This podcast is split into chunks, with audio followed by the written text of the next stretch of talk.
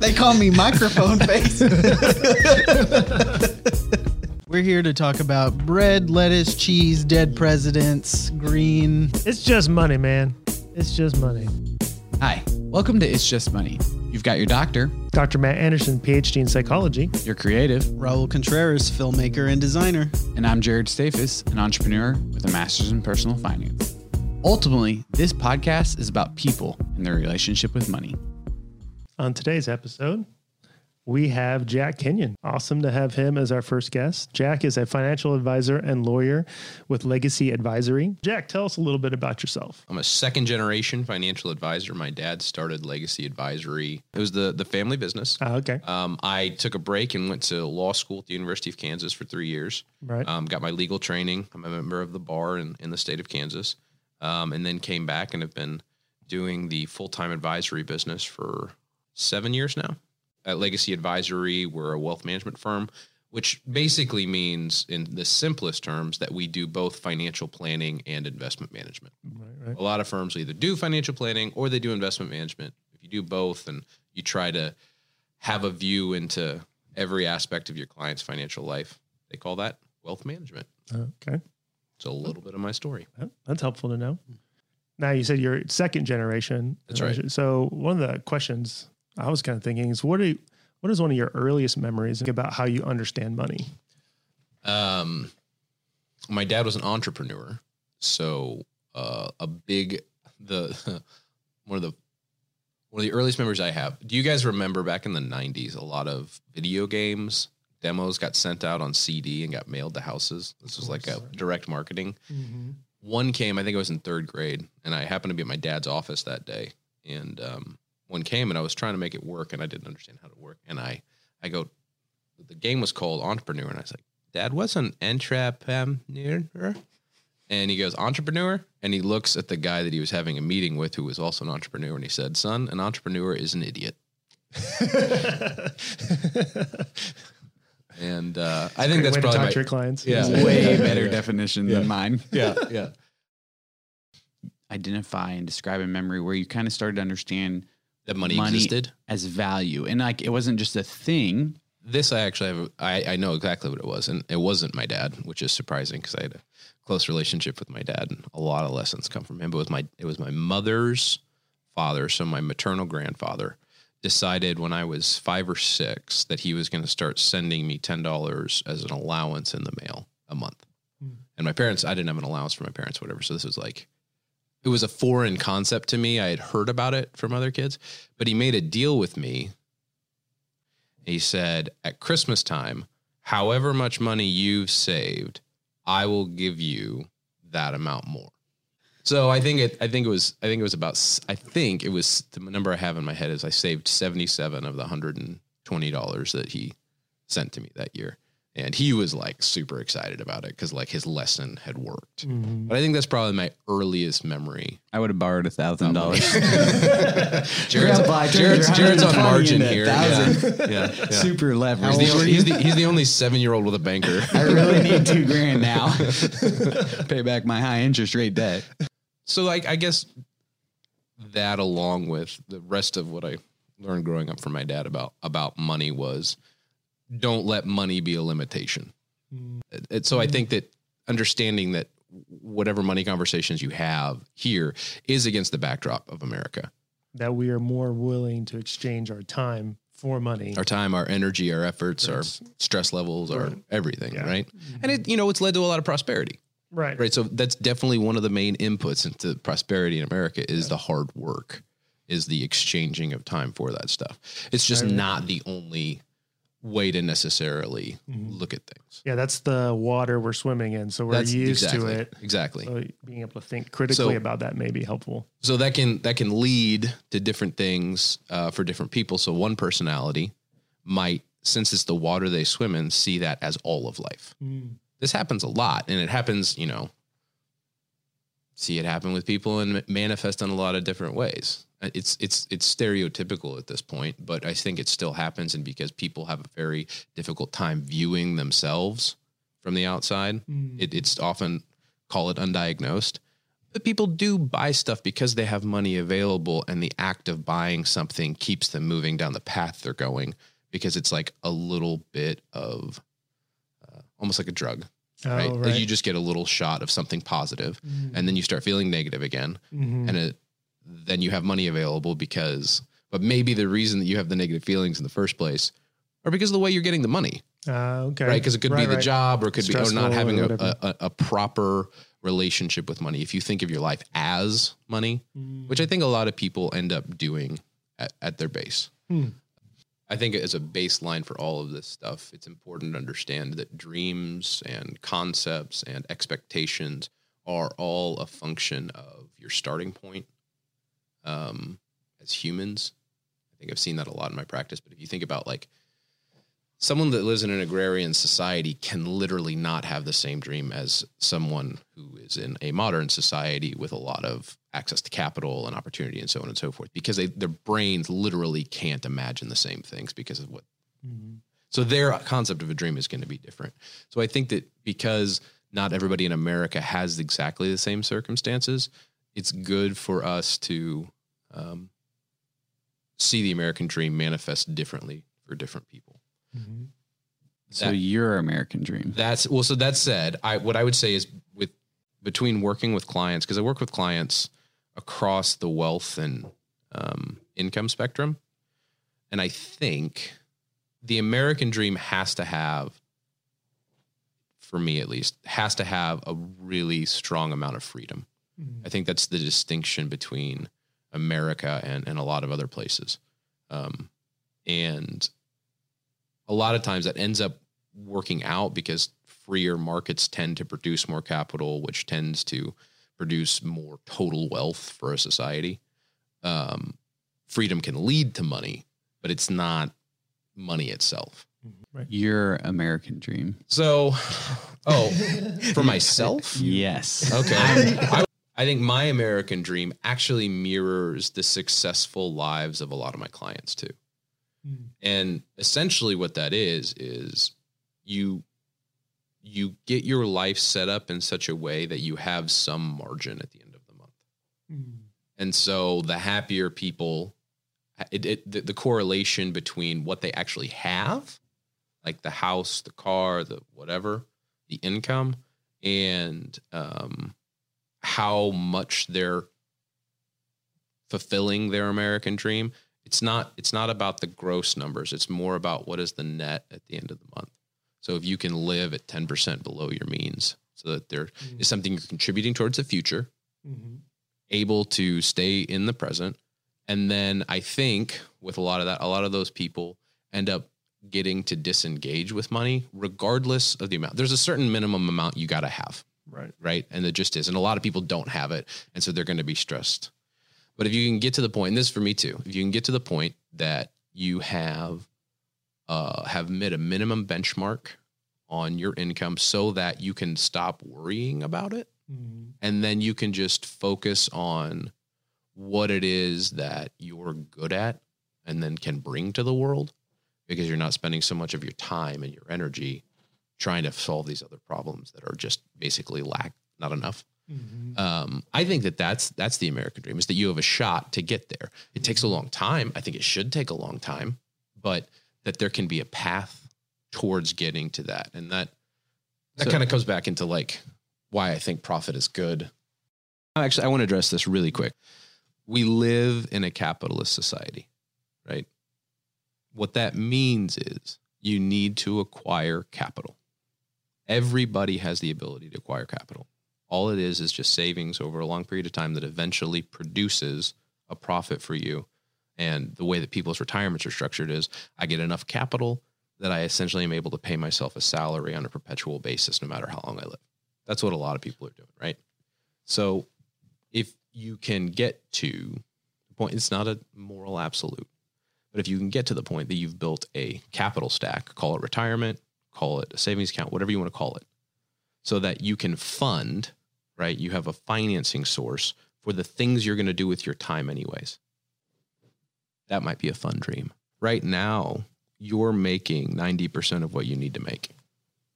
Whatever you're doing to make the next thing, because you're not contributing to that future, And that just means you're 10% short and you've decided it's okay. That's where I'm going to cut from. Hey, you've got money questions. We've got money answers. It's just Money Live is coming up. Check out our Facebook page for details. Make sure you don't miss your opportunity to participate. All right, we'll see you then. The idea that you can make more than your means, have a margin, save to the future, and, and kind of build Yeah. a lifestyle that you prefer. So, Yeah, but I think that the, the lifestyle part of it is like that's an expectations question. And people have a tremendous amount of influence on their own expectations. So you can get there both ways. You know, they're the famous research studies where they correlate income to happiness. Right. Right. Which is you know, notoriously difficult thing to measure anyways. But assuming that it has some validity. Right. Right. I think on on We a- don't we don't like assumptions here. on a, I think on an inflation adjusted basis, like the nominal is probably around 75 or 80,000 a year in family income. So median income in the United States is around 60. Um, that's like the middle point. Um, but I think 75 or 80 is where you hit peak happiness. So you're getting happier all the way up, probably on average. Not everybody. I know a lot of people that have very little money that are the best people and the happiest people and contribute the most to society. which is speaking to your expectations Sure. and your Absolutely. own mental And view. When you say expectations, do you mean like uh, when you have car problems or when you have bills to pay and like where you where you're not stressed about paying those kinds of things or Well, being stressed about it, about that sort of thing, right? Is is there's a value system there, right? So I'm stressed about this thing for maybe a practical purpose. I can't use my car. Well, there are practical solutions. There is public transit. There are other things you can. I've done this before. You can actually do quite a bit of walking. Um, but then there's the social expectation of if I can't pay the thing I'm expected to pay, then that makes me a bad person, right? Some people get to the point where like, wait, that's dumb. So you find that people who can't pay bills, that's a common theme. I mean, that's what we're trying to pull from for sure, that they might feel bad or as if they've done something wrong because they Yeah. don't have Yeah. the money. And I think that I, I, I think that a lot of people do um, feel bad because they don't have the money, but it doesn't seem to correlate very much to how much money they have, how much money they have coming in. There's not if if if the it, and this is personal experience, right? I'm not a living study, but I've, I've I've dealt with a lot of people and their money. There doesn't seem to be a strong correlation between the amount of money somebody has coming in and the way they feel about whether or not they can pay their bills, and there's stress there. So that's why the expectations game I think is such an important thing. Is because it doesn't matter if they're making forty thousand. I've seen them both ways, or four hundred thousand. Um, we definitely threw some things out there that I want to unpack for other people too. The research, in a nutshell, says for every dollar somebody makes more, mm-hmm. they achieve more happiness on a happiness scale. So there, there's no real connection. This is just correlation. Right. And what they found was, as they interviewed people, was that as they made more money, that dollars in the beginning made a lot more of an impact into how much more happy they became. But what we have is a climbing chart, and then we hit seventy-five thousand dollars, and it's like, and again, family income, which is defined as all income. Uh, so if there's a husband and wife, and they each make thirty-five thousand dollars, they're at seventy k. When they hit seventy-five as a couple or as a family, they start to plateau. You still get happier as you earn more money. Uh, and what was most interesting is, is as they go up for each dollar, it plateau plateaus farther and to the point where it starts making very small impact in their lives. And what was even more fascinating with the research was that after plateauing for long enough, at about 150, 175, Yeah, I think it's. I, I thought it was two hundred. Okay, so somewhere over 150, definitely, I think it was under 200.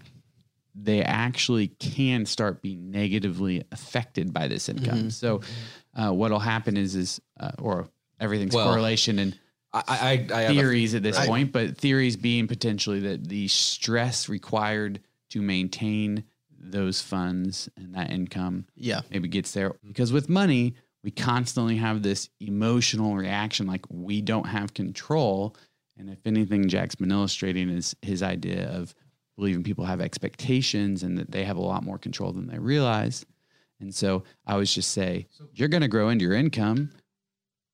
So you might as well view savings as spending. So if you are in that scenario and you're at $75,000 and you all of a sudden jump to 85, you're either going to spend it or you're going to view it as spending and you're going to save $10,000. all I have is my perspective, and and what you guys are saying is kind of interesting because um, I recently got a raise and a promotion at my job, and as a creative, I always feel like you're you're under appreciated. Um, and so you're paid less than you feel like your value is. And once I, I I'm sort of now just coming to the idea that okay i'm sort of i'm getting paid what i feel like my value is but at the same time i can feel like the little itch that like oh but maybe i feel like i'm valued a little more right now you know and and when will that stop you know? So yeah, kind of what, what you said, Raul, about kind of what sense of our value to a company, and then I think more recently I've been exposed more to the like the other side of like being like leading, trying to lead a company and sell things, and realizing the market doesn't care what you think your thing's worth, and so you're just trying to see, like Jared often says, what how much money will people give you. Um, so just, I get both of those, and it's just it's a there's a very different mindset on yeah like what is my value to a company versus what is a company's value to their consumer and the way to think about it is just very different and so yeah i don't i, I don't have an answer like you said. I'm just like i'm seeing that dis- the the distinction between those ways of seeing value and money. Sure, yeah, and I think the the the consumer, and I, I most times I do feel like a consumer because we, I mean, we all should, but um, within that, it's hard to decide what the actual value is. Um, I think in terms because you have such emotion attached to whatever it is you're putting the value into, um, and so I'm not sure if everybody feels that way, and that's that's fascinating. yeah that you that you brought up you know like that perspective on it um, because when i think of um, buying material things like that like you said a gold chain or nice car or whatever like some people will see that as the american dream. I think I think part of that comes back to I think this is what happens with a lot of people is a lot of people go into the thinking of well at least I have. If you're in a middle lower middle income area job whatever and you're content with your lower middle income house and everybody's fed and so on and so forth. Maybe the $15,000 car when really your budget should be like a $7,000 car, but it's the car you want. That's the thing you can go back to in your own mind and kind of go when things are bad well at least i have and it gives you a sense of accomplishment for yourself and i think that that happens at every level right? And you think some of your clients are as, are saying that? Um, like at least i have even on the higher end? I think everybody's doing that. I think absolutely everybody's doing that. I mean the, the stories that are published between rich guys building bigger yachts to compete with one another you know like are, are ubiquitous. Like that's i don't think you can escape that entirely as a human right? Because i, I my my, pers- my my absolutely just personal bi- opinion this is i don't have any research but my opinion is that everybody everywhere is basically just going through the world telling themselves that they're all right. And that that's sort of what existence is to a certain extent. And they do a lot of different things to do it. Um, and then money because it's the most liquid thing um, gets used a lot towards those purposes. This is for you particularly. And the study, um, which was cited quite a bit, is talking about financial advisors. So, and the crux of it is they were looking at the difference between um, financial advisors who are high expertise versus those uh, and those with high benevolence. I mean, they show uh, the emotional compassion towards their clients. And what they found was that in low emotional difficulty situations, that people were were willing more willing to talk to the people with high advi- high expertise. But in high emotionally difficult decision making, they preferred talking to people with high benevolence. And overall, they found that cus- um, customers uh, were more confident of the accuracy of the predominantly benevolent providers than they were the predominantly expertise providers. So, any thoughts on the findings of that research? I think that actually is consistent with a sort of bigger idea. Um, part of the thing that makes money so hard is because it is very numerate, but its What- value Define numerate for us. it, it's very numerical, right? Okay. Like I can define it just as a number, Mm-hmm. which is one of the things that's most easily defined for a lot of humans. Mm-hmm. Um, but its value is very, very um, dynamic or varied. Mm-hmm. And so it means that you're in this constant tension on what is this enough? Is this not enough? And then my benchmarks change. What does it mean? Is it worth it? Do I have satisfaction? And um, I, I think that that's part of the reason that you have, and, and money, the number means different things at different times, Mm-hmm. right? So, like the easy example is when you're young, you have $150 and it's like a king's ransom Right. you don't have bills, you don't have whatever, right? And when you're older, you have two hundred thousand dollars in retirement. And you're like, don't know if that's going to get me through retirement. Mm. Um, so I think the benevolence and expertise bit with financial advisors makes a lot of sense because a lot of what advisors are doing or should be doing is trying to walk alongside their clients as they navigate what is a windy road Mm. because definitions change, feelings change, priorities change, values change, incomes change, expenses change. So sometimes what you need is the emotional part of the person to be solid. And sometimes what you need is the disciplined side of a person to be solid. Mm.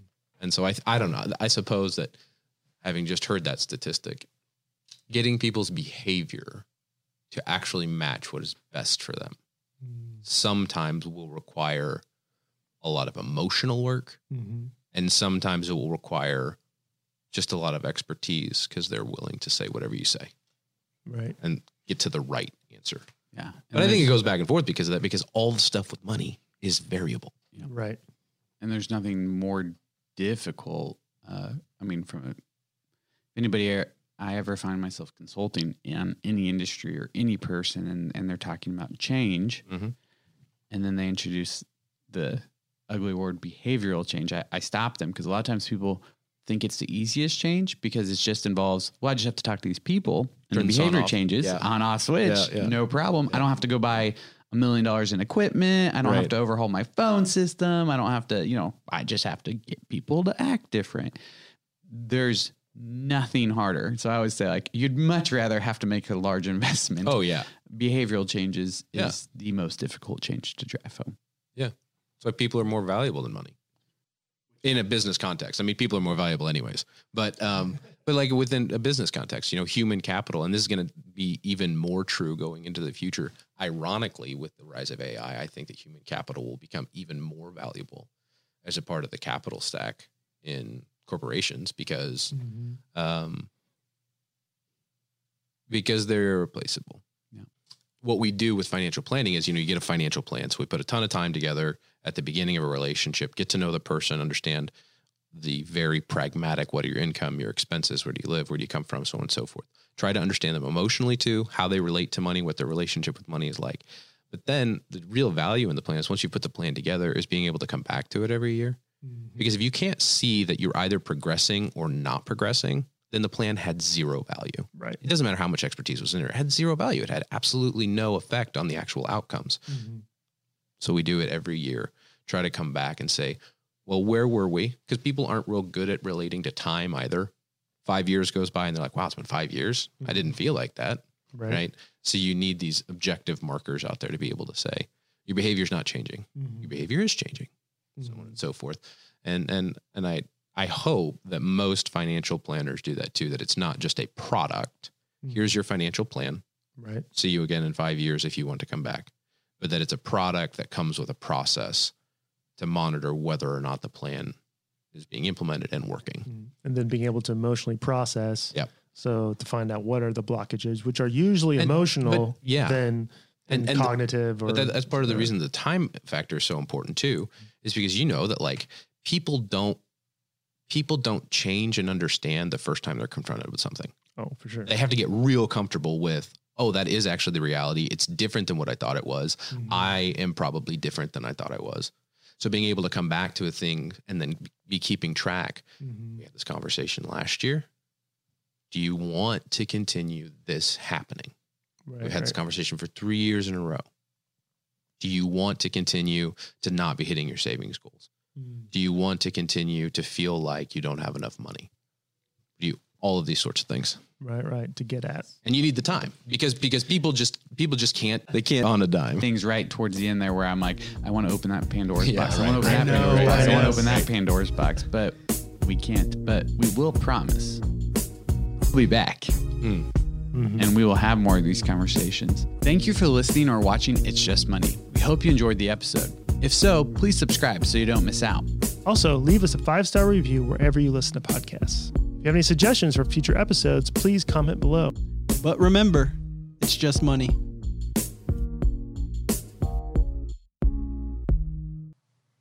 Thanks for sticking around. Here's a clip from our next episode. A few that had a lot of resources and the many who had very little. Does basically development and research stop because I will just go somewhere else where I do make. But it kind of ties into the point what you were saying though in pharmaceuticals like are the rich making you poor? It kind of is if you're spending all of your money just to live